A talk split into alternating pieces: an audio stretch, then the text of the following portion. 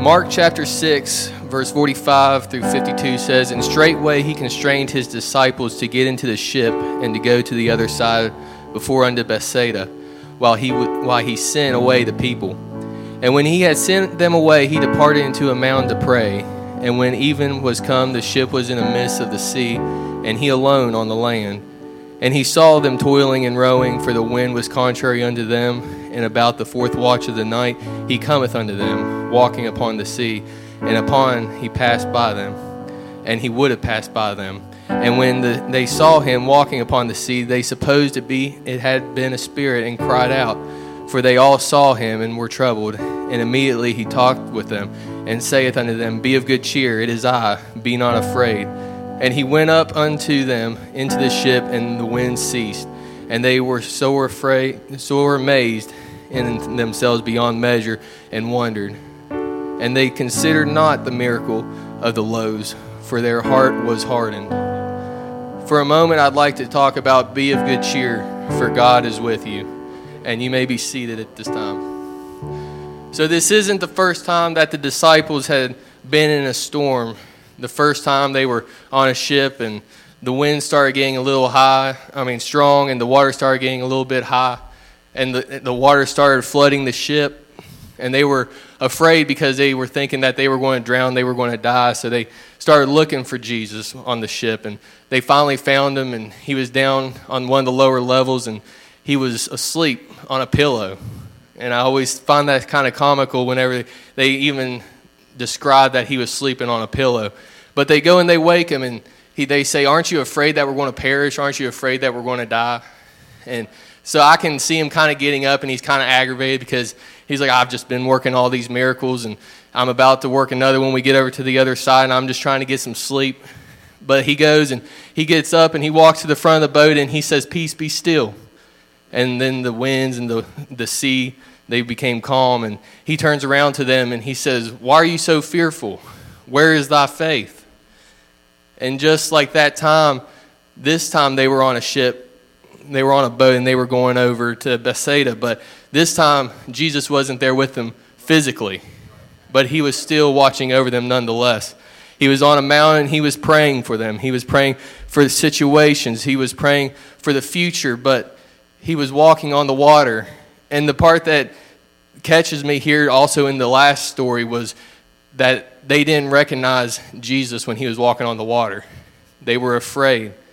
And just like the last story, they weren't thinking that Jesus was going to be able to save them. They were just worried in that moment that he was just they were just trying to find him, but they weren't thinking that he was going to be able to calm the seas, that he was going to be able to calm the storms. We cannot allow ourselves in situations and trials to forget who Jesus is. We cannot allow fear to get in the way to break our connection with God. Do not think that even though you may not feel Him, He isn't there because God is still there with you. Even though you might not see an answer immediately, God is still working on your situation. He is still with you. He is still God on the throne. He is still in control.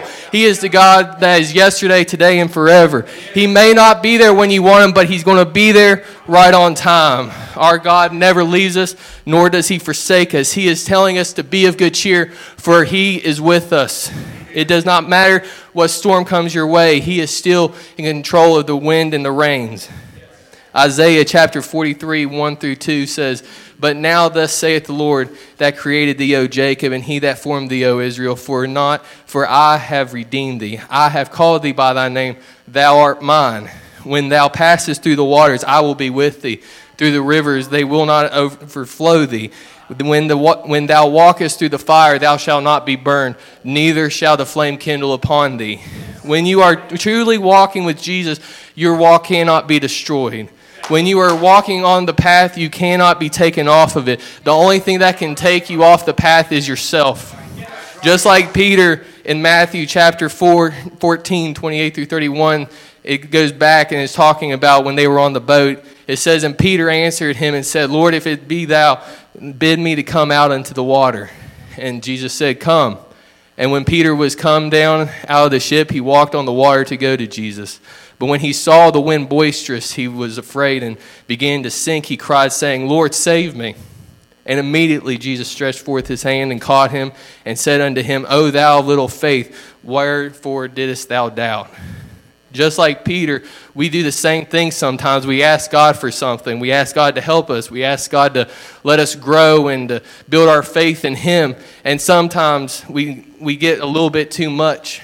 Sometimes the tests get a little bit too high Maybe the waters get a little bit too high, the winds get a little bit too strong, and we start to doubt. But when we begin to fall, there we can just call on His name. We can call out Jesus, and there He is to pick us up and put us back in the boat, to put us back on the path. And I'm thankful for a loving God that can hear us no matter what the situation is, no matter how bad the test is. All you have to do is have faith in God, and there He will be. Fear thou not, for I am with thee. Be not dismayed, for I am thy God. I will strengthen thee, yea, I will help thee. Yea, I will uphold thee with the right hand of my righteousness. And just like another example, it was David and Goliath.